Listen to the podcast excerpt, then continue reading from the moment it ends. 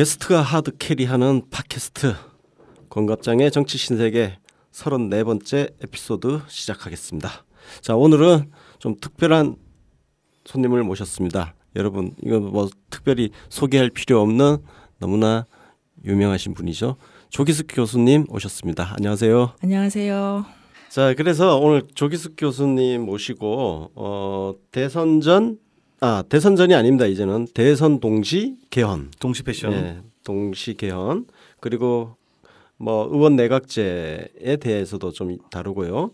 그다음에 안희정은 도대체 왜 저러나 아 이것도 한번 다뤄보고 그다음에 문재인 대표 쪽에 그 인재 영입 음, 그리고 선거 전략 그리고 향후 정계 개편에 대한 다양한 이 주제를 가지고 한번 다뤄보도록 하겠습니다. 완전히 본전 제대로 뽑네요, 진짜. 한 예, 동안. 일단 지금 대선 동시 개헌 일단 3당이 이걸 밀어붙일 기세예요. 예, 지금 자유한국당하고 국민의당, 바른정당 이거 합치면 지금 165석이야. 165석이면 일단 제적 의원 과반수면 발의가 가능하니까 발의는 지금 가능한 상태입니다. 거기에 지금 더불어민주당 내부에 뭐 근데 지금 확인한 바로는 별로 없는 것 같고 자 그런데 교수님 지금 좀 예 대선전 개헌은 예. 아니라고 입장을 발표했지만 대선과 함께 개헌 그러면 또 입장이 달라질 그죠. 분들이 아, 있지 그런가요? 않을까요? 예. 네. 그러니까 대선전 그래요? 개헌은 이제 물 건너 간 거니까 사실상 어, 어. 철회한 거지. 대선- 철회하고 대선과 함께 개헌. 어. 기호 1번 찍고 가부 찍고 어. 뭐 이렇게 되는 건가요? 교수님 어떻게 이게 실현 가능성은 지금 다 없다고 얘기를 하는데 근데 이제 당 지도부들은 이제 확고히 예. 이거는 뭐 국민의 입장을 반영해서 하는 거다라고 예. 하지만 예를 들어서 어 지난번에 서명했던 의원들이 개헌을 하자고 서명했던 게 아니라 음. 이제 당론을 정할 수 있게 워크샵을 해달라 그런 거잖아요. 음, 근데 이제 그 워크샵에서 개헌을 해- 하자라는 얘기가 아니라 저는 개헌에 관해서 의견의 자율 투표를 음. 보장해 달라 음, 이런 얘기를 하면 과연 당 지도부가 이걸 막을 힘이 있을까 음. 민주정당에서 음, 어 그렇게 되면은 자연스럽게 일부가 이탈해서 음. 표결을 하면 저는 180석 되는 거는 문제가 아니라고 보는 음. 거죠. 그래서 그 그렇다고 음. 이 지도부가 개헌에 대해서 논의조차 안 한다 라고 할 수는 없는 거거든요. 그러니까 음. 지난번에 서명한 분들이 반드시 개헌 그 대선 전 개헌을 하자는 게 아니었고 논의를 하자는 거예요. 그래서 왜 네. 논의도 못하게 막냐 이거거든요. 예. 근데 그 논의의 자리에서 자유 투표를 요구하면 어떡할 거냐 하는 거죠. 사실 그렇게 얘기하면은 음. 그거를 하지 말자고 하기는 진짜 힘들잖아요. 그렇죠. 그러면 제가 지금 문득 네. 그게 떠올라요. 2004년 에 그때 노무현 대통령 탄핵안 발의할 때도 설마 했었거든요. 그렇죠. 그죠? 네. 했는데 어 진짜 하네? 네. 왠지 그것처럼 이게 지금 다들 안 될 거라고 생각하는데 저 3당 지도부가 또 바보들은 바보들은 아니니까 의외로 이게 진짜 내부 더불어민주당 반란표까지 하면은 의외로 진짜 통과될 수도 있는 그러니까 이제 요거를 네. 어떻게 당 네. 지도부들이 풀어갈지가 의문인데 네. 이제 추미애 대표는 국민 없는 개헌 논의는 안 된다. 이러 이러면은 예, 예. 아예 개헌에 관한 워크샵조차도 음, 그 열면 안 되는 거죠.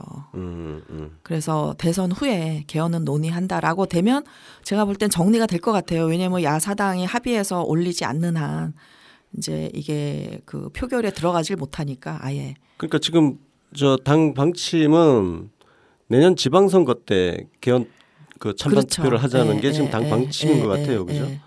그래서 음. 그렇게 보면 그거를 이제 의사 결정 과정만 음. 민주당 내에서 당 지도부들이 잘 하면 음. 제 생각에는 통과될 가능성이 없다라고 음, 음. 보는데. 네. 그런 측면에서는 제가 그 제가 생각에는 당 지도부에서 어, 이 문제와 관련해서 한번 의원총회를 해가지고 음. 당론을 확실하게 못 박아두는 게 필요하지 않을까 싶은데요. 그래서 더 이상 그 네. 예, 저쪽 3당이 추진하고 있는 근데 제 생각에는 아, 네. 그냥 대선 이미 경선에 네. 들어갔잖아요. 네. 의총을 할 필요도 저는 없을 것 같아요. 괜히 음, 불씨를 음. 만드는 것보다는 음, 음, 음. 이대로 그냥 네. 그 예. 덮어두고 지나가는 예. 게 음. 예. 근데 지금 오늘 보면 이런 논리가 있어요. 지금 저 3당이 추진하는 분권형 대통령제. 네. 근데 분권형 중임 대통령 중임제죠 정확하게는. 네, 네, 네. 그러니까 보면은 그 사람들 논리가 그 그 개헌안에 따르면 문재인 대표가 만약에 대통령이 되면 어 자녀 인 그러니까 그 3년 임기 채우 3년 임기 그러니까 2020년까지 3년 임기 그리고 다시 출마 두 번을 더 해서 총 11년까지 할 수 있다 이런 논리가 나오더라고요. 논리. 제가 지금 오다가 택시 네. 안에서 저도 바로 그 얘기를 네. 듣고 왔는데 예. 이 기자가 이거의 허점은 얘기하지 않고 굉장히 좋은 것처럼 뭐 네. 이번에 대통령 당선되는 사람이 최초로 네. 그리고 마지막으로 11년까지 할 수 있다 이런 얘기를 해요. 그래서 제가 당장 한 얘기가 아니 상징적인 대통령 하면 뭐 하냐고 8년 동안. 그렇죠. 그러니까 이거 거- 완전히 국민을 속이는 건데 음. 그냥 내각제라고 하세요. 그러니까 그게 실상 그 내용 내용은 네. 빠뜨려 놓고 네. 마치 현재의 대통령을 11년 더 할 수 그렇죠. 있는 것처럼 지금 예. 호도를 하고 있는 예, 예, 거거든요. 예. 그리고 지금 투표가 국민들은 어쨌든 간에 5년 대통령 생각하고 뽑, 뽑는데 거기서 뭐 재선하고 또 또 출마하고 또 출마하고 한다는 게 현실적으로 정치적으로도 불가능한 이야기 아니겠습니까? 음. 저 교수님 그 사실 지금 이원 집정부제 제, 제가 보기에는 분권형 대통령제라고 포장해 놓은 이원 집정부제 그리고 더 속을 더 들여다보면 사실상 의원 내각제라고 할 수 있는 건데 사실 의원 내각제 같은 경우는 노무현 대통령도 재임 중에 아 의원 내각제를 좀 선호하는 그런 의견도 내시고 하셨잖아요. 그, 그 그 때 이제 대통령과 제가 네. 그 논쟁을 좀 벌였었는데 네. 그 대통령은 이제 왜 의원 내각제를 선호했냐면은 네. 그 총리가 되면 다수당일 거 아니에요. 다수 연합이든 그 의원 네. 내각제 좋은 게 그거든요. 자, 자동적으로 다수당의 대표가 총리가 되는 거니까 뭐 일 좀 해볼 수 있지 않냐. 그러니까 대통령은 여소야대에 대한 음. 트라우마가 좀 있으셨어요. 네, 네. 그래서 그 그리고 이제 지지도가 낮으면은 회산해 버리고 음. 다시 총선 치러서 그러니까 슈레더 총리가 너무 부러웠던 거예요. 음, 그러니까 음. 이렇게 낮은 지지도로 계속 임기를 채워야 하는 게 너무 괴로우셨던 음, 거예요. 네. 그래서 제가 뭐라 그랬냐. 대통령이 내각제 하면은 총리나 수상이 될 가능성이 제로다. 음. 왜? 이 수상은요, 굉장히 정치적이어야 되고 주고받기를 잘해야 돼요. 그러니까 여러 개파들하고 다 자리 나눠주고, 어, 이걸 해야지 되는 거거든요. 두루두루 그렇죠. 두루두루 원만하게 어, 어, 두루두루. 친목질 잘하고 그렇죠. 너도 좋고 나도 음. 좋고 이거를 해야지 되는 건데 음. 대통령은 그게 안 돼서 일단 네. 총리는 안 되시고요. 내각제 총리는 어, 무조건 안 될 거예요. 그렇죠. 네. 이렇게 minority 아웃사이더가 음, 대통령이 음. 될수 있었던 건 순전히 개혁을 원하는 국민들이 찍어준 그렇죠. 건데. 국민들이 투표를 맞습니다. 했으니까 된 네. 거지. 예. 그- 그래서 그런가요? 대통령도 이제 굉장히 내각제 선호하시다가 제 얘기를 네. 듣고 한국 풍토에서 안 됩니다. 이게 뭐 고등학교, 대학교 학연에 뭐 그 저기 뭐야 선골 진골 따지면서 네. 이러는 나라에서 그 안 됩니다. 그래서 그 제 기억으로는 그때 2007년도인가에 대통령 비서실 정무 비서관실에서 예. 한국 정치 이대로 안 된다라는 예, 예, 예. 책을 펴냈 맞아요. 게 기억나요. 그 책에 보면 그 지금 우리가 이야기하고 있는 부분 그 외국의 그 내각 책임제의 예. 장점, 예. 그다음에 연정에 대한 이야기 예. 이런 것들이 나온단 말이에요. 네. 그래서 대통령이 그쪽으로 이렇게 어쨌든 여소야대 국면에서 굉장히 국정 운영에 너무 힘들었으니까 그래서 여소야대 국면을 돌파하는 수단으로 음. 연정에 대한 어떤 갈구 음. 그런 내용이 담겨 있어요. 그런데 우리 예. 헌법이요. 사실 모델이 미국이 아니에요. 예. 우리 헌법은 프랑스가 모델이에요. 음. 그렇기 때문에 어, 미국과 달리 국회의원들 입각이 가능해요. 네. 그래서 그렇죠. 우리 헌법 가지고도 얼마든지 연정을 할 수 있고요. 음. 네. 그 다음에 총리를 만일에 이제 그 여당이 다수당이 아닐 경우에는 음. 총리를 상대 당에게 주고 음. 대연정까지도 할 수 있는 음. 우리 헌법 구조가 그래요. 예, 예. 그래서 굳이 내각제를 안 해도 어 프랑스처럼 음. 대통령이 여당이고 인기가 좋아서 대통령이 여당이면 총리를 대통령이 여당에서 임명하고 음. 만일에 이게 소수당이 돼버리면은 이제 상대 당에서 총리를 주고 내각은 반분하면서 동거 정부를 하는 네. 그게 가능해요. 음. 그래서 굳이 어 개헌을 할 필요가 없다는 거예요. 근데 지금 개헌을 하자는 사람은 뭐냐면 음. 어쨌든 칼자루를 대통령이 쥐게 되잖아요. 음. 그리고 장관들을 대통령이 입각시키잖아요. 네. 그런데 그거를 자기네들이 다 해소해야 장관 되죠. 하겠다는 그렇지. 거예요. 이제 국회의원 음. 두 번, 세 번 하면요. 다 이 그 국회의원들은 두 번만 하면 꿈이 대통령이 된대요. 그렇죠. 그렇죠. 그런데 대중적으로 인기 없는 사람은 죽었다 깨어나도 대통령 감이 안 되거든요. 그러니까. 그러니까 국민들이 아는 거예요. 그럼 이 사람들이 옛날에는 우리가 이런 걱정을 할 필요가 없었어요. 왜냐하면 삼선 넘기는 게 거의 불가능했어요. 네. 우리나라가 이 그 초선 선호 현상이 너무 높아가지고 음. 다 물갈이를 맨날 음, 바꿔바꿔 음, 하는 음. 거예요. 근데 바꿔바꿔 해봤자 소용이 없으니까 이제는 그냥 그 현직자들이 굉장히 유리해졌거든요. 우리나라도 음, 이제 음, 안정되고 음. 이러니까. 그러니까 이 사람들이 삼선사선오선이막 생기는 음. 거야. 그러니까 나는 뭐지? 자괴감이 드는 거야. 음. 난 대통령이 될 음. 가능성이 없는데 대통령 바라보고 장관 하려고 아부하기도 싫고. 음. 그, 내 여태까지 주고받고 하면서 최고위원도 하고 당 대표도 하고 다 해봤는데 내가 이제 총리 한번 해보고 음, 수, 음. 수상 한번 해보고 싶은 거예요. 그러니까 이제 의원 내각제 해서 의원들이 다 장관 돌아가면서 하고 그, 그 중에서 이제 이런 개파의 보스들 네. 뭐 김무성이랄지 뭐 박지원. 박지원이랄지 정세균이랄지 뭐 이런 분들이 딱 좋은 거죠 총리하기. 음. 그러니까 이분들이 내각제를 선호할 수밖에 없는 거죠. 그러고 보니까 진짜 그 영원한 지역에 그런 분들이 진짜 많은 것 같아. 다선이 지역 가능하니까. 지역 응. 깔고 앉아가지고 거기는 뭐 선수 쌓는 거는 식은 죽 먹기잖아. 그렇죠. 그냥 깃발 그 지역 그 선호하는 정당 음. 깃발만 꽂으면은 계속 선수 쌓이는 거니까. 그래서 순식간에 뭐 4선, 5선 쭉쭉쭉 가잖아요. 그러니까 근데 그 사람들이 대통령 까면 안 되고. 음. 근데 근데 이제 내각제를 하면은 음. 내각제를 하면 일단은 선거구제 개편이 전제가 돼야 되잖아요. 음, 근데 지금 개, 개헌안을 직급 붙인다는데 선거구제 개편이 들어 있냐고요. 음. 그러니까. 안 들어 있잖아요.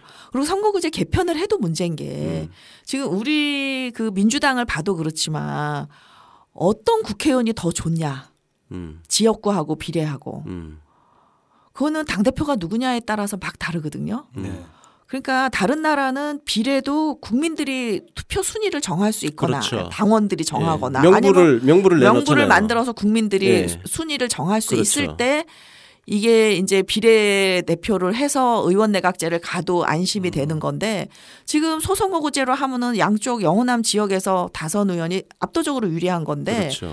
여기에서 내각제를 한다 그러면은 영호남의 이익이 딱 일치되는 거예요. 음, 음.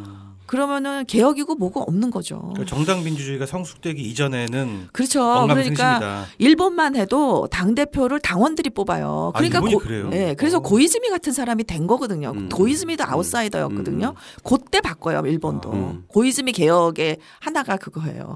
그러니까 우리도 정당 민주주의가 돼서 당원이 당 대표를 뽑을 수 있다면은 저는 뭐 음. 내각제 해도 큰 문제가 없다고 봐요. 또 반영이 되니까. 네. 그러니까 사실 우리가 오해하고 있는 있었던 부분이 음. 어, 한국 정치가 일본처럼 되는 거 아니냐 이런 오해를 많이 했는데 음. 역설적으로 우리는 일본 수준도 안 되는 거야. 그랬나? 어? 그러니까 우리 지금 현 정당 민주주의가 전혀 확립되어 있지 않은 이 상황에서 의원 내각제 요소를 강화를 하거나 도입을 하게 되면 일본보다 한참 뒤떨어지는 정치 후진국이 되어버리는 그런 상황이 생길 수 있을 것 그러니까 같아요. 내각제를 하게 되면은 정당 민주주의가 핵심인 거예요. 네. 그래서 영국이나 독일이나 보면 다 상향식 공천을 하거든요. 음, 음. 그러니까 그렇게 해서 당선된 의원들이 어, 총리를 내각제 총리를 뽑는다 해도 이 당 국민들의 생각과 당원들의 생각과 의원들의 생각에 큰 괴리가 없단 말이에요. 네. 근데 지금 민주당만 봐도 의원 대표성과 당원 대표성이 완전히 지금 괴리가 있거든요. 그렇죠. 네. 그러니까 사람들이 이해를 못 하는 게 제가 문재인 친문들이 왕따를 당하고 있다. 그러면 아니 당원도 최대, 국민 지지도 최대인데 무슨 왕따냐? 의원을 보라고요. 음, 소수파라고요. 그러니까 이런 상황에서 의원 내각제를 하면은 개혁 세력은 발붙일 곳이 없는 음. 거죠. 지금 그 이 얘기 하다 보니까 2015년 그 새정치민주연합 당시 혁신안을 놓고 어, 갈등이 일어나고 결국 박지원, 안철수 등이 탈당을 해서 국민의당을 만들고 했던 그게 생각이 난단 말이에요. 그러니까 새정치민주연합에서 더불어민주당으로 이렇게 넘어오는 과정을 보면 그나마 정당 민주주의적 요소를 조금 강화해온 그러나 사실 정당 민주주의 전혀 지금 정착이 안 된 상황이잖아요. 그러니까 그때는 거의 제왕적 당 대표였고 네. 뭐 이름도 자기네 맘대로 바꾸고 네, 일체 의논이 네, 없었으니까 그랬는데 그래도 끽소리도 못 하고 있었잖아요 의원들이. 네, 네. 그래서 이제 그나마 뭐당 당직 당 대표 뽑을 때 당원들이 투표권을 행사하고 했지만 투표만 뽑고 나선 그 다음에 당무에 대해서 일체 개입할 여지가 없는 거예요. 귀찮아하죠 당원들을. 네, 당원 심지어 최근에 무슨 뭐 버스 위에 올라간 사람들이 바로 의원이잖아요. 네 그렇죠. 그리고 저는 당원들이 집단 행동을 한다면 의원들처럼 이렇게 연서명을 해서 뭐 그러니까요. 압력을 행사할 권한이 있으면 이게 집단 행동인데 집단 행동은 지금 민주당 의원들이 하고 있어요. 그러니까. 근데 의원은 하나하나가 헌법 기관이라서 집단 행동을 하면 안 되는 사람들이 음. 지금 집단 행동을 하고 있고 이거 재벌 담합입니다. 그렇죠. 그리고 굉장히 유치한 것 같아요. 정치 수준 저는 그 119명 집단 서명한 걸 보고 아 이게 정치인들 수준이 진짜 낮구나. 그러니까 정말 못 들인 것 같아. 맞아. 그 아니, 아무 개념이 네. 없는 거야. 예. 의원들이 어디다 대고 법안이 아닌 것에 이렇게 함부로 서명을 하고 집단 행동을 하냐고요. 그리고 지금 버스에 올라가 있는 건 의원들인데 그 의원들 끌어내리느라고 당원들이 내려와 내려와 했더니 어. 그 당원들한테 지금 가르치느라고 이런 서명을 한 거 아니에요. 도대체 그러니까. 그러니까 당원들 무서워서 살겠습니까 이거? 앞뒤 분간을 못 해. 당원들을 협박하고 있어. 그러니까. 당원들, 지지자들. 국회의원 나으리 열, 뭐 100명이 넘는 사람들이 그리고 제가 협박하는데. 거기서 또 진짜 웃기는 거는 아니 그렇게 당원이 음. 무서워 가지고 이 국회의원 하나하나의 헌법 기관이 진짜. 120, 120명 되는 사람들이 서명을 해 가지고 그러냐고. 그러니까 무슨 당원, 지지자, 심지어 국민 이거를 분리하는 것도 웃기는 것 같아요.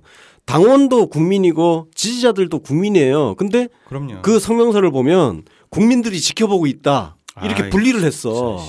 당원하고 지지자들한테 자중을 요청을 하면서 국민들이 지켜보고 있다. 아니, 아니 이게 어떻게 분리가 가능한가요?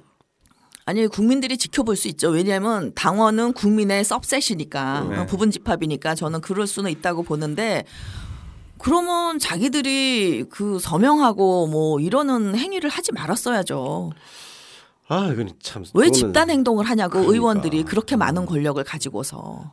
저는 진짜 굉장히 실망했어요. 정치인들 수준이 진짜 너무 낮다. 아니 그리고 당원들은 각자가 문자를 보내는 거지 당원들이 뭐 어디서 모여서 성명서를 해가지고 그러니까 그렇게 뭐 피티션을 하면 그게 뭐 법안으로 되는 법이라도 있습니까 민주당에 그런 규, 당규라도 있냐고요 아무 힘이 없어요 자, 이게 말씀 듣고 나니까 진짜 의원 내각제가 한국에 들어오면은 아 이게 볼만 하겠어 진짜. 진짜 국민들은 정치에서 완전히 진짜 소외될 것 같아. 그렇죠. 그리고 이제 네. 당도 우리 같은 경우에는 이제 이렇게 되면 굉장히 많아지는 거죠 뭐 호남당 어, 그렇죠, 경북당 그렇죠. 경남당 예, 뭐 예. 완전 엄청나게 엄청난 다당제 국가가 가능해지겠죠. 예. 근데 하여튼 그것만 해도 그래도 좀 낫죠. 왜냐면은 또 경장 경, 정당 간 경쟁이 되면 예를 들어서 뭐 좀 더 개혁적으로 하는 정당이 정당 민주주의를 보여주면 또 좋을 수 있는데 지금 이 개헌안에 그게 안 들어가 있다는 거죠. 음. 그러니까 선거구제 개편도 안 들어가 있고 응? 최소한 자기들이 진짜 진심이 있다면 선거구제 개편 이야기는 해야 될 거 아니야.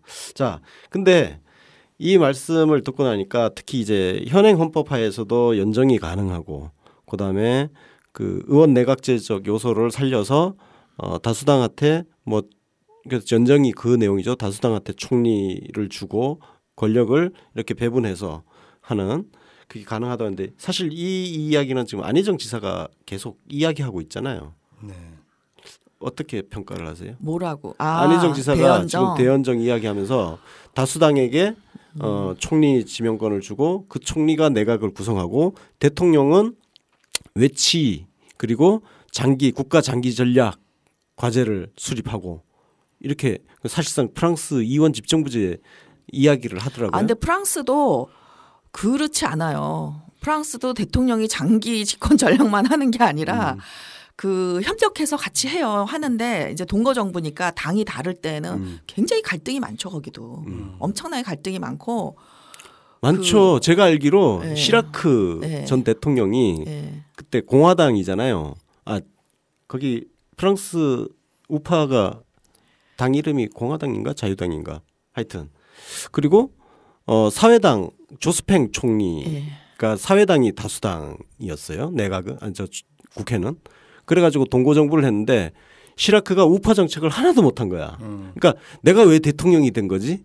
그러니까 대통령 이 되긴 했는데 아무것도 못한 거야. 뭐 서로 선의를 갖고 서로 포용해가면서 하면 예. 되는 거 아니었어요? 근데 이제 거기는 또 총선 대선이 교차로 네. 치러지니까 예. 이게 다수당이 바뀌어 버리면 음. 갑자기 대통령이 식물 대통령이 돼 버리는 거지. 그러니까 의회 독재를 불러올 수 어. 있는 제도인데.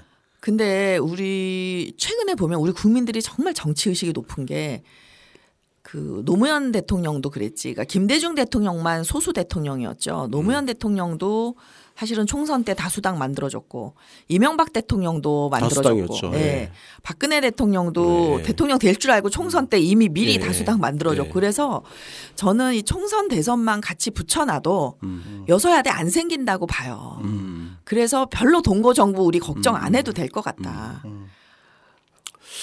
그러면 그러면 다, 다음 총선에서도 집권 세력이 그 거대 여당이 될 수 있다라고 볼 수도 있겠네요. 그 지금 그 요번 한 번만 이게 음. 지금 총선과 대선이 엇갈리니까 지금 소수 여당이 소수 당일 수 있지만은 어뭐 색깔이 비슷한 정의당, 국민의당 정도만 연정을 해도 네. 소연정을 그동안 못했던 거는 음. 노무현 대통령이 왜 소연정을 안 하고 대연정 제안을 했었냐라고 제가 봉화에서 여쭤봤어요. 네. 그랬더니 이게 긴 얘기니까 좀 나중에 합시다. 음.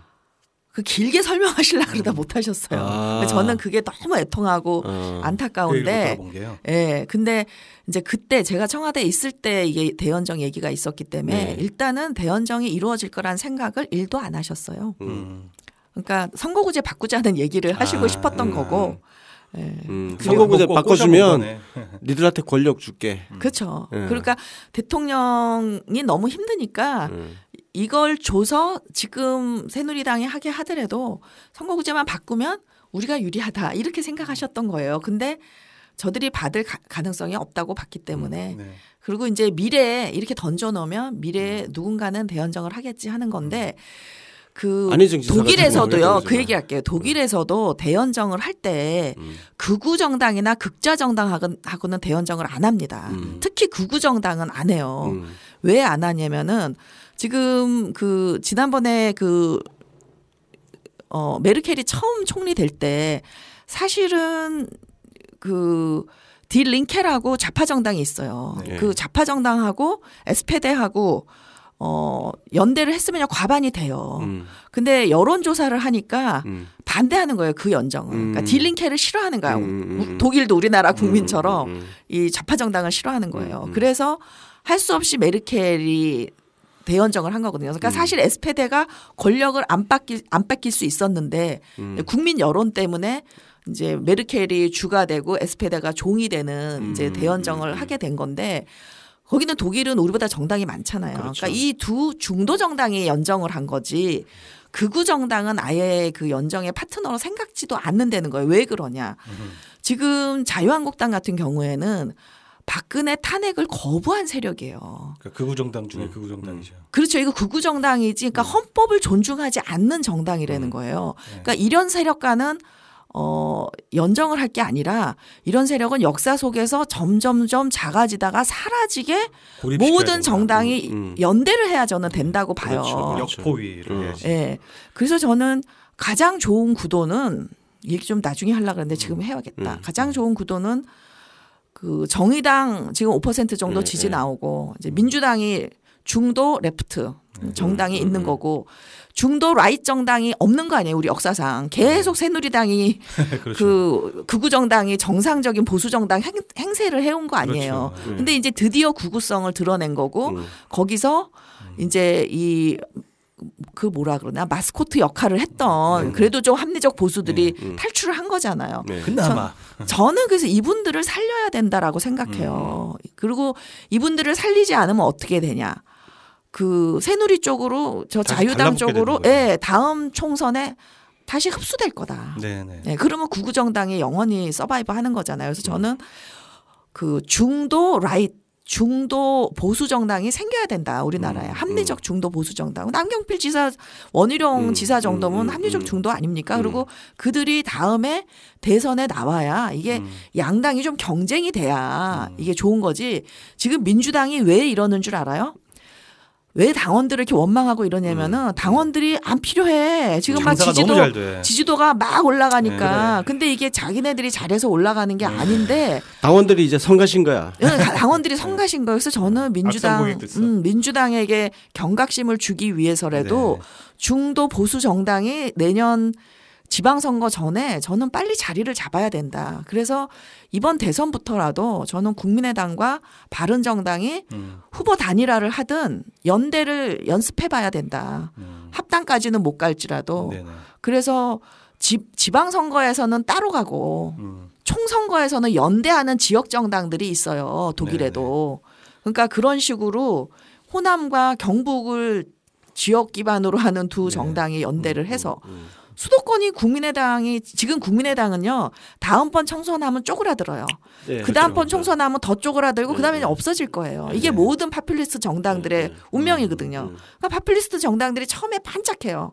근데 저게 최대치라는 거예요. 음. 그렇죠. 쪼그라들 일만 남았기 음, 음, 때문에 음. 국민의당이 저는 살아 있어야 호남도 좋다. 음. 그렇죠. 경쟁이 있어야 하여튼 국민은 좋은 거예요. 음. 네. 그렇잖아 소비자는 경쟁을 해야 판매자를 경쟁을 시켜야 왕이 되는 거거든요. 그렇죠. 마찬가지로. 정, 정치도 서비스고 상품이니까. 그렇죠. 유권자도 정당이 경쟁을 하는 게 가장 좋은 건데 그동안 우리 정치가 왜 이렇게 삼류 정치였나. 경제는 이렇게 인류 경제로 갔는데. 네. 근데 정치가 따라주지 않으니까 경제도 지금 폭락하는 거 아니에요. 네. 그래서 인류 겨- 정치로 가는 첩경은 경쟁이 살아나는 거다. 그럼 경쟁을 어떻게 살아나게 하냐. 호남에 기반을 둔 국민의당과 경남에 기반을 둔 이 바른정당이 합쳐서 수도권에도 진출을 하면 음. 저는 민주당 수도권 의원들도 음. 긴장을 하겠죠. 긴장을 하면 당원들을 이렇게 천시를 못 한다니까. 바로 이 오만하며 지금 하늘 이제 높은 줄 배불렀어. 모르, 어, 배가 음. 불러서 그런 거예요. 음. 저는 교수님 말씀 진짜 동의가 되는 게 사실 이거 그대로 내버려 두면은 국민의당은 잘못하면은 민주당으로 흡수되면서 덩치가 더 커질 수도 있고요. 더 오만해질 수도 있고 또 우리가 또 싫어하는 시나리오 중에 하나가 세- 그 바른 정당과 이름도 모르겠어요. 음. 자유당과 음. 합당을 해보면 우리로서 좋을 게 없잖아요. 그러니까 네 개 당이 근데 바른당은요 수도권이기 때문에 지역 기반이 없기 때문에 같아요. 네. 살려줘야 된다. 옛날 꼬마 민주당처럼 없어질 운명이에요. 음. 그러면은 결국은 절로 갈 수밖에 없어요 자유당으로. 지금 그런데 여론 지지율 도 보면 추세가 네. 계속 지금. 내려가. 그래서 내년 지방선거 전에 바른당 회생 프로젝트를 해야 된다 우리가. 그거는 일단은 저는 처음부터 합당하면 이게 어려워요. 음. 우리도 개혁당하고 민주당하고 음. 합당했을 때 진짜 어려웠잖아요. 네네. 결국 헤어졌잖아요. 네. 그래서 일단은 그런 독일의 이렇게 지역 정당 연대처럼 선거 연대를 네. 이번 대선부터 해라. 음. 그러면은 정말 안희정이 꿈에 그리던 문재인과 안희정이 아니라 안철수가 음. 꿈에 그리던 문재인과 안철수 양자 대결이 가능해질 수 있는 시나리오예요. 그러네요. 그동안 안철수 의원한테 그 많은 조언을 했는데 안 들었는데 이번에 좀 들어보세요. 네. 근데 여기에 제일 중요한 게 저는 호남 유권자다. 음. 호남 유권자들이 국민의당이 저쪽하고 손만 잡으려 그러면 경기를 일으켜요. 그렇죠. 그러니까. 국민의당이 아무것도 못 하는데 음. 그게 호남에게 하나도 도움이 안 된다. 음. 왜냐면 이분들은요 국민의당은 사실 혁신 뭐 이런 게 싫어서 나간 것도 있지만 일단 1세대 민주화 세대예요 이분들은. 네. 그러니까 보수화 민주화가 끝나면 보수화 되는 게 너무 당연하고 문화 자체가 보수 문화예요. 네. 그래서 그분들은 삼김 밑에서 정치를 한 가신 그룹들이거든요. 네. 그러니까 그분들은 다른 정당하고 통하는 게 많다. 음.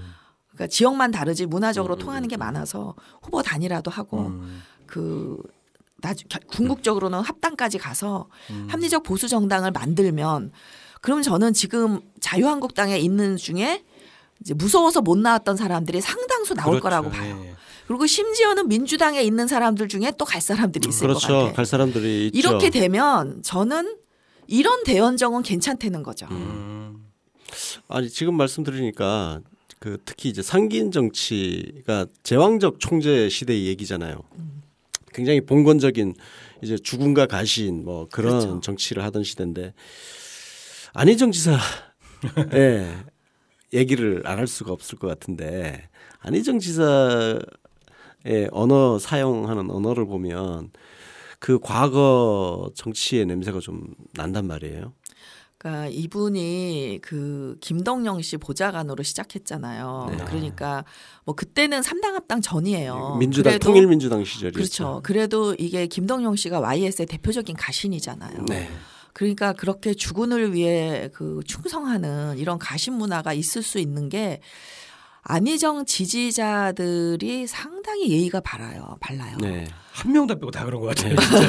그래서 정말 그 제 의견에 동의하지 않으면 물론 뭐 막 거친 말을 하는 사람도 없진 않아요. 근데 대체로 좀 바르되는 거죠. 네. 근데 그분들이 이제 저한테 이렇게 항의했던 글들을 보면 용어가 주군이니 가신이니 적자니 막 이런 네. 그 보수의 언어를 쓴다는 거예요. 네. 그래서 지지 정치인이 쓰는 용어를 아무래도 계속 답습해 쓰게 되죠. 그래서 이게 그 문화적으로 음. 상당히 그 삼김 문화가 있을 수 있다라고 봐요. 저는. 음.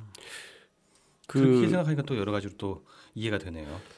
난 안희정 지사가 노무현 대통령 옆에 그렇게 있었던 것도 약간 더 잘 이해가 돼. 음. 그러니까 일편단심이죠. 아, 네. 일편단심. 네, 네. 그리고 자기가 당연히 장자고 적자라고 생각을 하는 음. 거죠. 난그 정치적 레토릭으로만 생각했는데 감성적인 측면으로도 또 그런 문화적이고 감성적인 측면에서도 근데 충청도가 네. 이 저는 지역 정치의 영향도 네. 굉장히 크다고 생각하는데 안 지사가 국회를 안 거치고 네. 이제 그 충청도에서만 지역 정치를 예, 한 예, 거잖아요. 그러니까 예. 거기가 보수적이기도 예. 하고 또 굉장히 양반이 어르신 예, 깍듯한 문화이기 예, 때문에 전혀 문화적 충돌을 안 느끼고 음, 거기서 네. 지냈을 것 같은데 음. 이제 중앙 정치에 들어오면서 이 득달 같은 신자파들과 이 문화적 충돌을 느끼면서 더 상처를 받을 수 있어요. 이해가 쏙 간다 진짜. 역대 우- 그 우리 한국 정치사를 보면 그 사실 진보 진영은 민주 진보 진영은 주로 이제 도시 쪽 지지를 많이 받았고 그렇죠. 그 보수파들은 주로 농촌을 휘어잡았단 말이에요. 음. 여촌야도 구도인데 그거하고도 맥락이 좀 닿는 것 같아요. 그러니까 안희정 지사가 지금 20, 30대 지지율이 굉장히 낮잖아요. 역설적으로 아, 왜 그런가 몰라요. 오히려 젊다고 아니, 하는데 그러니까 오히려 이분이 이제 우리 어. 희정이 우리, 우리 희정이 어르신들이 그러는 게 어. 어르신들을 모시는 문화가 몸에 배 있는 거죠. 음.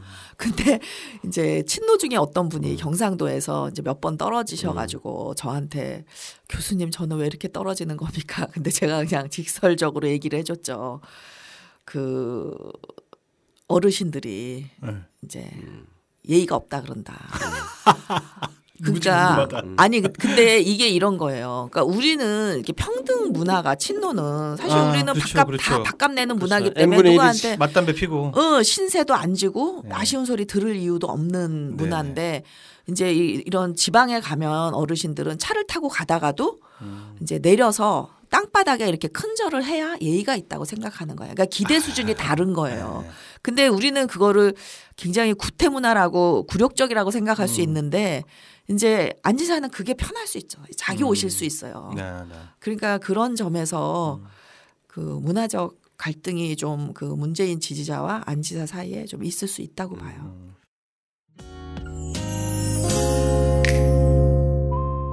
파스텔 라운지 임채훈입니다. 지금 듣고 계신 방송은 권 갑 장의 정치 신세계입니다.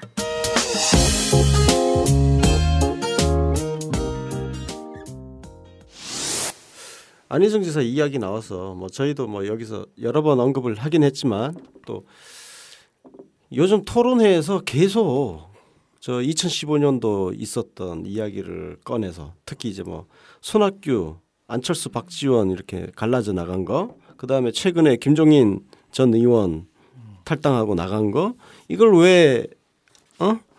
왜 잡지 않았냐 아니면 왜 그 사람들 품지 못했냐 이런 걸 어. 해서 문재인 전 대표를 공격을 한단 말이에요. 통합의 리더십이 부족하다. 네. 이거 어떻게 봐야 돼요? 이거 안, 안 안희정 지사가 이렇게 이야기해도 되는 건가? 교수님 견해 궁금해요. 근데 안 지사가 2012년 10, 12월 15일 날 그 안철수의 탈당은 잘못됐다 이런 인터뷰를 네. 한게 있는데 우리 윤 선생 좀 예, 소개 예. 소개 좀 해주세요. 그때 안철수 탈당을 놓고 모두가 문재인 체제로 똘똘 뭉쳐야 된다 이런 얘기를 했고 아 문재인 그 체제로 똘똘 뭉쳐 전당대회 결과를 음. 뒤집을 수 있는 권위 있는 그 의사결정 구조는 없다. 그건 언제 얘기한 거예요? 그것도 마찬가지로 그때 얘기한 2015 년. 겁니다. 아. 예. 지금 딱 보면 너무 정론이잖아요. 예. 맞는 말이네. 그래서 안철수 탈당을 강력하게 비판한 결과가 있었고요. 또 손학규 도 아주 강도 높게 음. 연일 비판을 해가지고 정치하지 3일 말아라 내내. 비판해가지고 음. 화제가 된 적이 있었습니다. 그때는 뭐라고 그랬냐면 걸핏하면 당 버리고 당을 버리고 하는 철새 정치인이다. 아주 강도 높게 비난을 했었어요. 그럼 뭐야? 그럼 양비론이야? 그럼 그 사람들도 그렇게 비판하고 그걸 또 막지 못한 문재인도 비판하고 그런 거예요? 뿐만 아니라 김종인에게는 응. 남의 당을 기웃기웃거리지 말라고 좀 어르신한테 좀 어떻게 보면 버릇없는 말을 하기도 했습니다. 그러니까 결국 안철수, 손학규, 김종인 모두 비판을 했어요. 나갈 때. 왜 그럼 뭐가 다른 거죠? 그 비판한 거와 지금 문재인 대표 표, 그 통합의 근데 리더십 구조가 다. 저는 안 지사가 그 비판을 한 게 내가 평소 알던 안 지사예요. 그러니까요. 그러니까 너무 이 사람은. 진짜 정당 정치인이고 음. 자기가 이제 제가 안희정에 대해서 굉장히 감동을 받았던 것은 그 2012년인가요? 언제였죠? 그 한명수 아니다 그 2008년 음. 2008년 이제 처, 처음으로 정치 재개하려고 예, 책 최고위원 어. 최고위원도 그- 그때 최고위원 되기 전인가 최고위원도 되고 이랬는데 이제 지역구 출마하려고 그러는데 그 박 공천 탈락했죠. 예, 예. 그 공천위원장한테 예. 이제 뇌물 뭐 전력 예, 이런 거다 예. 탈락시켰는데 예. 저는 굉장히 정알못들의 행태라고 예. 봐요. 예. 왜냐하면 아니 옛날에 정치자금법이 정비되어 있지 않을 때 음, 네. 그 공적인 일로 해서 음. 감옥을 갔다 온 사람을 그렇게 일률적으로 그 외부 심사위원이 와가지고 공천을 안 주고 저는 정말 이런 정당 정치 행태 없어져야 된다 그- 생각했는데 그때 아마 친노 배제의 수단 아니었나 싶기도 한데. 그럼에도 불구하고 거기 승복하는 음, 네. 탈당 안 하고 참 안희정 오래 기다렸는데 대단하다가 이 사람이 인내심은 진짜 대단한 것 같아요. 그런 감동적인 장면 많이 보여줬어요. 그리고 음. 그것과 일관된 행동을 해왔고 이 안철수를 비판하고 음, 음, 아니 박근혜 대통령이 싫다고 끌어내리냐. 음. 음. 어, 그 탄핵이란 절차를 밟든지 그리고 안, 음. 그 안철수한테도 뭐라 그러냐면은 그 당원 당규에 따라서 중앙위원회를 소집해서 일을 해결하지 왜 음. 탈당하냐 네네. 이렇게 이제 음. 비판을 하는 거예요. 근데 안철수는 이걸 소집하지 않는 이유가 음. 원래부터 탈당하려고 음. 그 문재인이 받아들일 수 없는 안을 음. 네. 요구했다는 음. 게 기자들의 관측이거든요. 음. 네 맞습니다. 예, 문화가 안 맞는 거예요. 기본적으로 이 음. 그 운동권 출신들이 많은 이 음. 민주당 문화가 안 맞는 거예요. 네. 안철수한테는. 그래서 나는 처음부터 안철수가 새누리당으로 갔으면 박근혜 음. 이후 정말 안정된 차기가 됐고 안철수 정도면 나도 찍어줄 용의가 있다. 음. 그러니까 새누리당을 혁신시켰을 텐데 이 사람의 문제는 뭐냐면 전혀 모험을 안 하는 거예요. 음. 이쪽에 후보가 없을 것 같으니까 땅 짓고 헤엄치려고 일로, 일로 온 거거든요. 맞지도 않는데. 근데 이제 안 맞는 옷이니까 이제 나간 거고 또 땅 짓고 헤엄치려고 호남의 지지 기 반을 만든 거거든요. 진짜 잘해. 근데 이, 이 사람은 저는 사실 제가 작년 4월 20일 날 새날에서 박근혜 탄핵을 예측하면서 안철수가 뜰까봐 제가 걱정했거든요. 네. 왜 그랬냐면 나는 안철수의 그동안의 스탠스를 보면 굉장히 온건하게 갈 줄 알았어요. 문재인보다도. 그래서 새누리표를 다 흡수할 줄 알았거든요. 네. 근데 호남을 돌아다니다 보니까 가장 강경하게 네. 이재명처럼 음, 갔단 그렇죠. 말이에요. 예. 예, 그래서 거기서 폭망한 거예요. 안철수는. 아, 그거 진짜 그러네. 음, 그래서 음. 안철수는 내 얘기만 들으면 정말 회생할 길이 있어요. 그래서 이번엔 제발 내 얘기 좀 들으셨으면 좋겠고요. 그래서 안희정으로 다시 돌아오면 네. 안희정은 정말 정당 정치의 기본을 걸어온 사람인데 이 사람 머리가 나쁜 것도 아닐 거고 자기가 한 말을 기억을 못할 것도 아닐 거고 왜 이럴까? 결국 선거 전략 때문이 아닌가? 네. 최근에 영입해간 분이 이런 음. 메시지를 준 게 아닌가 싶고 네네. 이걸 또 본인이 안 받아들이 못하는 거잖아요. 그러니까. 근데 본인이 받아들일 때는 음.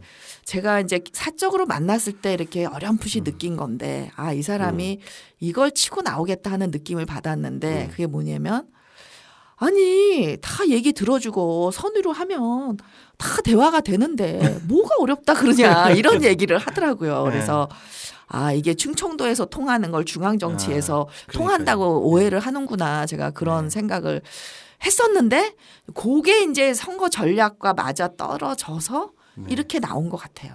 네. 그런데 이렇게 하더라도 좀 안희정답게 논리적으로 음. 했으면 설득력이 있었을 수도 있다 봐요 저는. 맞습니다, 맞습니다. 그런데 링컨을 갖다 댔어. 음. 링컨 기념관 가보세요. 노무현이 저리 가라고 분열의 대통령이었어요. 어, 그렇죠. 그러니까 눈 뜨고 볼 수가 없어. 우리나라 언론은 진짜 양반인 게 거기 국회의원들, 언론들 뭐 링컨을요 거의 동물로 그려놓고 이 저기 이정 그 장시에. 정통 일간지에 네, 예.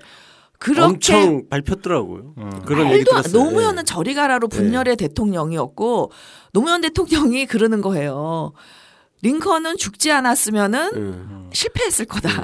그러니까 죽음으로써 이제 그러니까. 그 미움이 사라지고 통합이 된 거거든요. 예. 근데 링컨이 뭐 했습니까? 남북 전쟁 한 사람이에요. 그러니까 전쟁 일으킨 사람이야. 예, 그러니까 그 전쟁은 뭐냐면 오늘날은 물론 전쟁까지 갈 일은 없죠. 그러나 손을 잡아서는 될 사람이 있고 안 될 사람이 있는데 반헌법적 세력과는 손을 잡으면 안 된다는 게 민주주의 사상이에요. 그렇죠. 그러니까 민주주의는 뭐냐면 다름은 인정해야 돼. 근데 민주주의를 위해하는 사람은 인정하면 안 되는 거야. 음. 그래서 우리나라에서 공산당을 인정하지 않는 거잖아요. 그렇죠. 근데 진짜 민주주의 국가는 공산당도 인정해. 왜냐면 이 사람들이 혁명한다는 말만 없으면, 아. 그러니까 무력 혁명한다는 말만 공산당 강령에 없으면 이태리에도 공산당이 있잖아요. 인정을 해요. 근데 그 지금 자유한국당은 개, 개혁에 동의한다면 이게 말장난이죠. 네, 박근혜 탄핵에도. 동의 어. 안 했기 때문에 이거는 어. 반헌법 세력이고 어. 민주주의 위의 세력이기 때문에 수를 줄- 줄어들어서 역사의 뒤안길로 사라지게 하는 게 우리 국민의 책무다. 그럼요. 이런데 여기다가 대연정 얘기를 해서 먹이를 던지고 그, 그 사람들이 와서 역선택을 하려는 거예요. 뭐예요? 그러니까 정당주의자가 역선택을 즐기는 것 아니 이거는 너무나 모순이다. 정당민 저는 개인적으로 정당민주주의 파괴자라고 보고 있어요. 지금 지금 현재 이 안희정 스탠스는 민주주의자를 자처할 자격이 과연 있느냐 그런 생각까지 들고 그리고 굉장히 자기 배반적인 정치를 하고 있다. 그 너무나 그 배반적인 게 제가 이제 안 지사한테 그 동안에는 애정을 가지고 쭉 글을 썼잖아요. 네. 그러니까 제가 안철수에게 예, 대해, 예. 대해 애정을 가지고 쭉 썼지만 예, 무시당했듯이 이제 안희정한테도 애정을 가지고 썼던 것의 핵심은 뭐냐면 당신의 정체성과 싸우지 마라라는 거였거든요. 음. 자기 자신의 정체성이 뭐야? 친노 정치. 그다음에 정당 정치, 민주주의 이거잖아요. 음.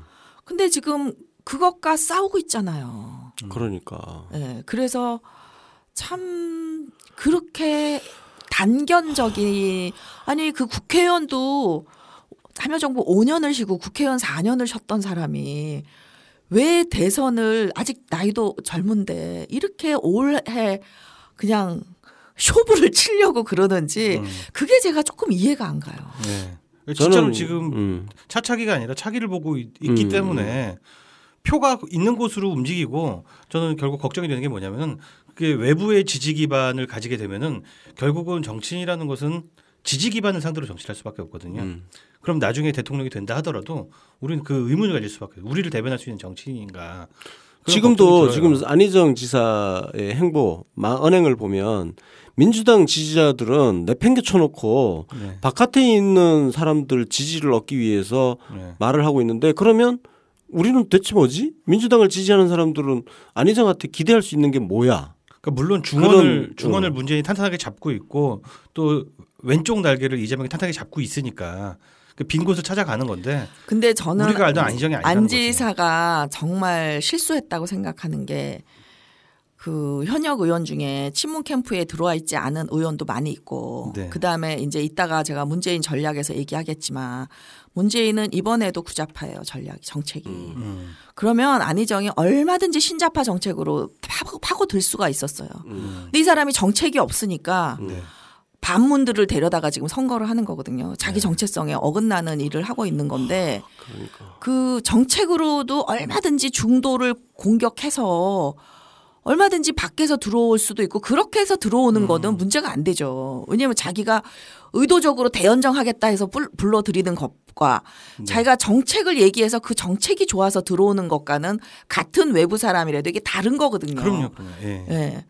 근데 중원 싸움을 했었어야 된다. 네, 중원 싸움은 예. 왜냐면 문 대표의 전략이 굉장히 그 좌로 가 있기 때문에 얼마든지 저는 정책 네. 가지고도 싸워서 문 대표 지지자 중에서도 이탈시킬 사람들이 음. 꽤 있었다고 보는데 아예 포기해 버리고 포기해 버리고 완전히 밖에서 가지고 오려고 했던 게 이게요 나중에는 민주당한테도 별 도움이 안 돼요 정당이라는 것은 기본적으로 이념과 정책을 같이 하는 사람들이 모이는 집단이 정당이거든요. 그러니까 정체성이 네. 중요하잖아요. 그러니까 그 밖에서 데려온 사람들이 정당에 도움이 된 적이 있었냐고. 그러니까 그럼 정체성이 안 맞는 로열티가 사람을 없는. 사람들이에요. 지금 그렇죠. 그러니까 여론 조사에 나오는 지지율은 굉장히 착각을 일으킬 수 있는 게 그 사람들은 민주당의 정체성에 전혀 동의하지 않는 사람들이야. 사실은 가상의 로열티 같은 거. 거예요. 어. 로열티가 없는 사람들이에요. 이 사람들은 아직 정계 개편이 제- 어. 다 완성된 것도 아니고 네. 지금 탄핵을 당한 상황에서 황교안 총리도 안 나오겠다고 하니 음. 그 그런 가운데서 대안이 없는 가운데 그냥 민주당을 지지하는 거지 이 지지도가 영원히 갈 건 아니거든요. 음. 그러니까 그건 진짜 거품이거든요. 제 저는 일부 거- 거품이 들어가 네, 있죠. 거품으로 보는 게 과연 저 사람들 중에 안희정 지사를 끝까지 지지할 핵심 코어 지지층은 몇 프로 정도 될까 라고 했을 때 저는 한 5% 정도밖에 안 봐요. 그러니까 나머지는 어 약간 뜨내기 손님들처럼 그냥 잠시 붙어 있는 거야. 그 일종의 가상 현실이에요, 어, 이거는. 어. 근데 이제 안희정 개인에 대한 호감은 꽤 있는 것 같아요. 이 사람이 이제 잘생겼고 네. 품성이 또 좋잖아. 네, 네. 그리고 이제 정알못들은 음. 특히 그 안희정 개인에 대한 호감은 꽤 있을 수 있다고 봐요. 근데 맞아요. 이제 이게 맞아요. 어, 대통령을 하면서까지 음. 지지도로 이어져야 되는데 어, 그 당 지지자 다수를 음. 배반하고 과연 대통령이 될 수 있겠냐 본선 음. 경쟁력이 있을 수 있겠냐 상당히 불안해지죠. 그쵸 일단 또 우리가 사람을 평가할 때는 그 주변의 친구를 보라고 그러잖아요. 주변에 어떤 사람들하고 어울리는지. 근데 지금 안희정 캠프에 누가 가 있냐면은 변재일 의원이 가 있는데 변재일 의원이 이런 얘기를 했어요. 김종인 그 비례대표 셀프 공천 논란 때 문재인 전 대표가 한마디만 했어도 어? 그 논란이 안 생겼을 거다. 그러니까 김종인 전 의원 서운하게 한 거, 그 이걸 가지고 문재인 대표를 공격을 했어요. 그다음에 박영선 의원, 그 우리 버스 위에서 내려와라 뭐 이 논란 일으킨 싸가지 있는 친노들은 안희정 쪽에 다 있고, 그러면은 뭐 싸가지 없는 친노들은 다 문재인 쪽에 있다는 건가? 그다음에 어 박원순 서울시장이 불출마하게 된 결정적인 그 어떤 단초를. 어, 단초를 만들었던 염동연 염동연 씨도 가 있죠.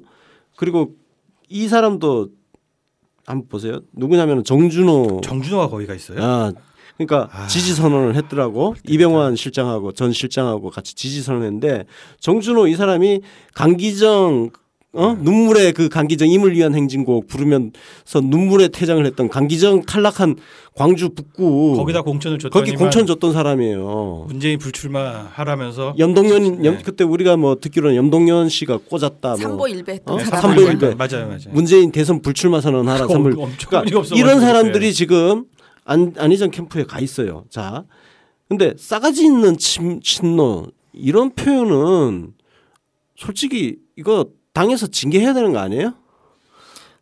정청래 공갈 발언보다 음. 저는 더 나쁘다라고 보는 게 왜냐면 정청래 의원은 한 사람에게 한 거지만 네. 이 싸가지 친노 이거는 정말 친노 불특정 다수. 다수에게 네. 한 거고 그 다음에 실제로 주승용 의원은요 사석에서 만났을 때 정말 최고위 사퇴할 거냐 그랬더니 미쳤냐고 내가 왜 사퇴하냐고 얼마나 힘들게 됐는데 이랬다는 거예요. 그러니까 정청래 의원은 허- 협박만 하는 거지 안 할 걸 알고 있었어요. 그러니까 그게 사실이었어요. 맞아요. 사실을 사실대로 얘기한 건데 그 징계를 받았으면 이거는 훨씬 더 저는 그 파장이 크지 않나.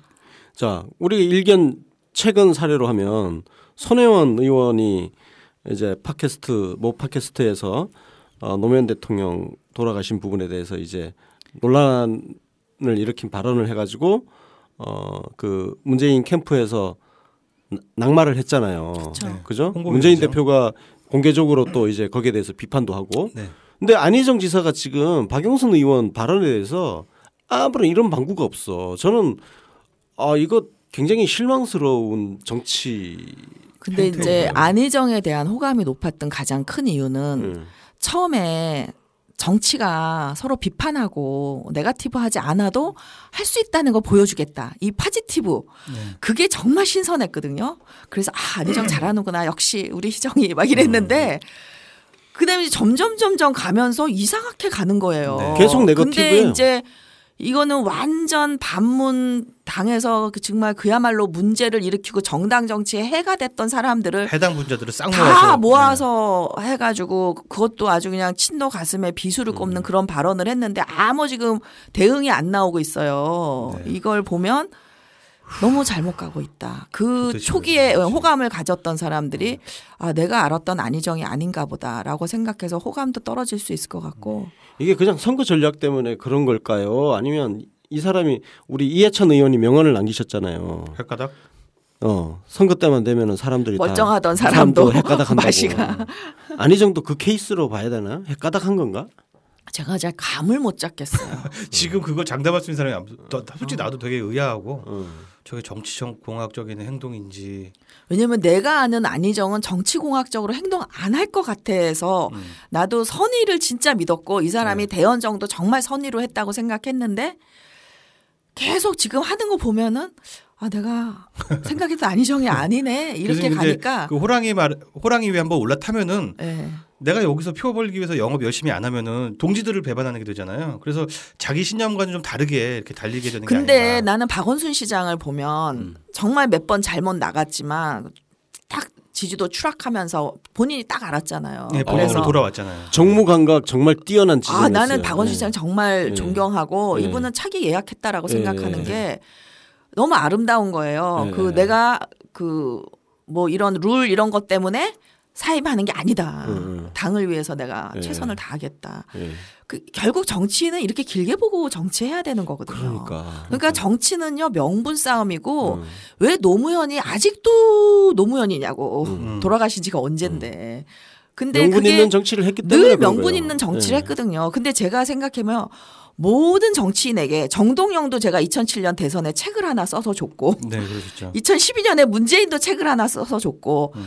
안철수도 내가 그 책이 안철수에 대한 것도 있고 안희정도 내 애정으로 글을 쓰는데 이걸 여태까지 따랐던 사람이 노무현 하나인 거예요. 음. 그러네요. 그러니까 이거를 따를 수 있는 사람은 결국 그 사람이 욕심이 없고 왜냐하면 저는 늘 국민이 원하는 걸 얘기하니까 욕심이 없고 자기도 전략 마인드가 있고 명분 있는 정치를 하니까 유일했던 거예요 그분이 그러니까 이게 경청한다는 게 이런 의미예요. 그냥 열심히 가만히 듣고 있어. 그게 경청이 아니에요. 아니지. 경청이라는 거는 그 말을 듣고 그거를 수용해서 자신의 행동으로 옮겨주는 게 경청인 거예요. 근데 뭐 논쟁할 수도 있죠 네, 동의하지 않으면 그렇죠. 논쟁 논쟁할 논쟁도 하고. 네. 근데 어쨌든 그 제가 노무현 대통령에게는 그 후보 사퇴해라 경선 다시 해라 이런 말을 했잖아요. 그래서 제 얼마나 역적이었어요. 그 역적이었겠어요 노사모들한테. 근데 그때 제가 노사모들한테 또 감동받았던 건 저를 막 한쪽에서 욕하니까 조기숙 교수는 그럴 만한 사람은 아니다.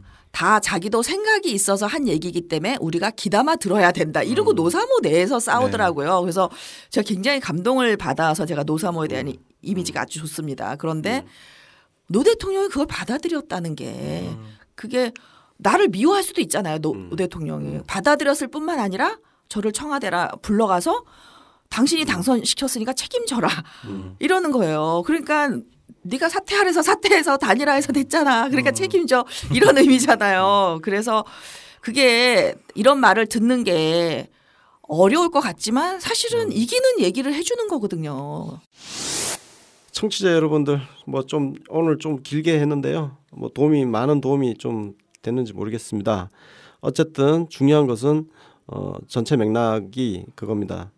어, 문재인 시대가 제대로 열리기 위해서는 경선, 본선, 압도적 승리가 필요하고 그리고 그런 승리를 만들기 위해서는 지지자들과 당원들의 그 열정을 살릴 수 있는 그런 선거 전략, 선거 운동 그런 것들이 좀 필요하다는 이야기 그리고 아그 좀 그뭐 안희정 지사의 대연정 이야기도 좀 하고 했는데요.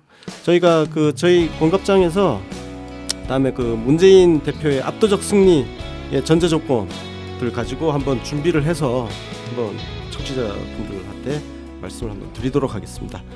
자 오늘 교수님 긴 시간 동안 말씀해 주셔서 감사합니다. 네, 감, 감사합니다. 네, 자 그러면 공갑장의 정치 신세계 다음 에피소드에서 또 뵙도록 하겠습니다. 감사합니다.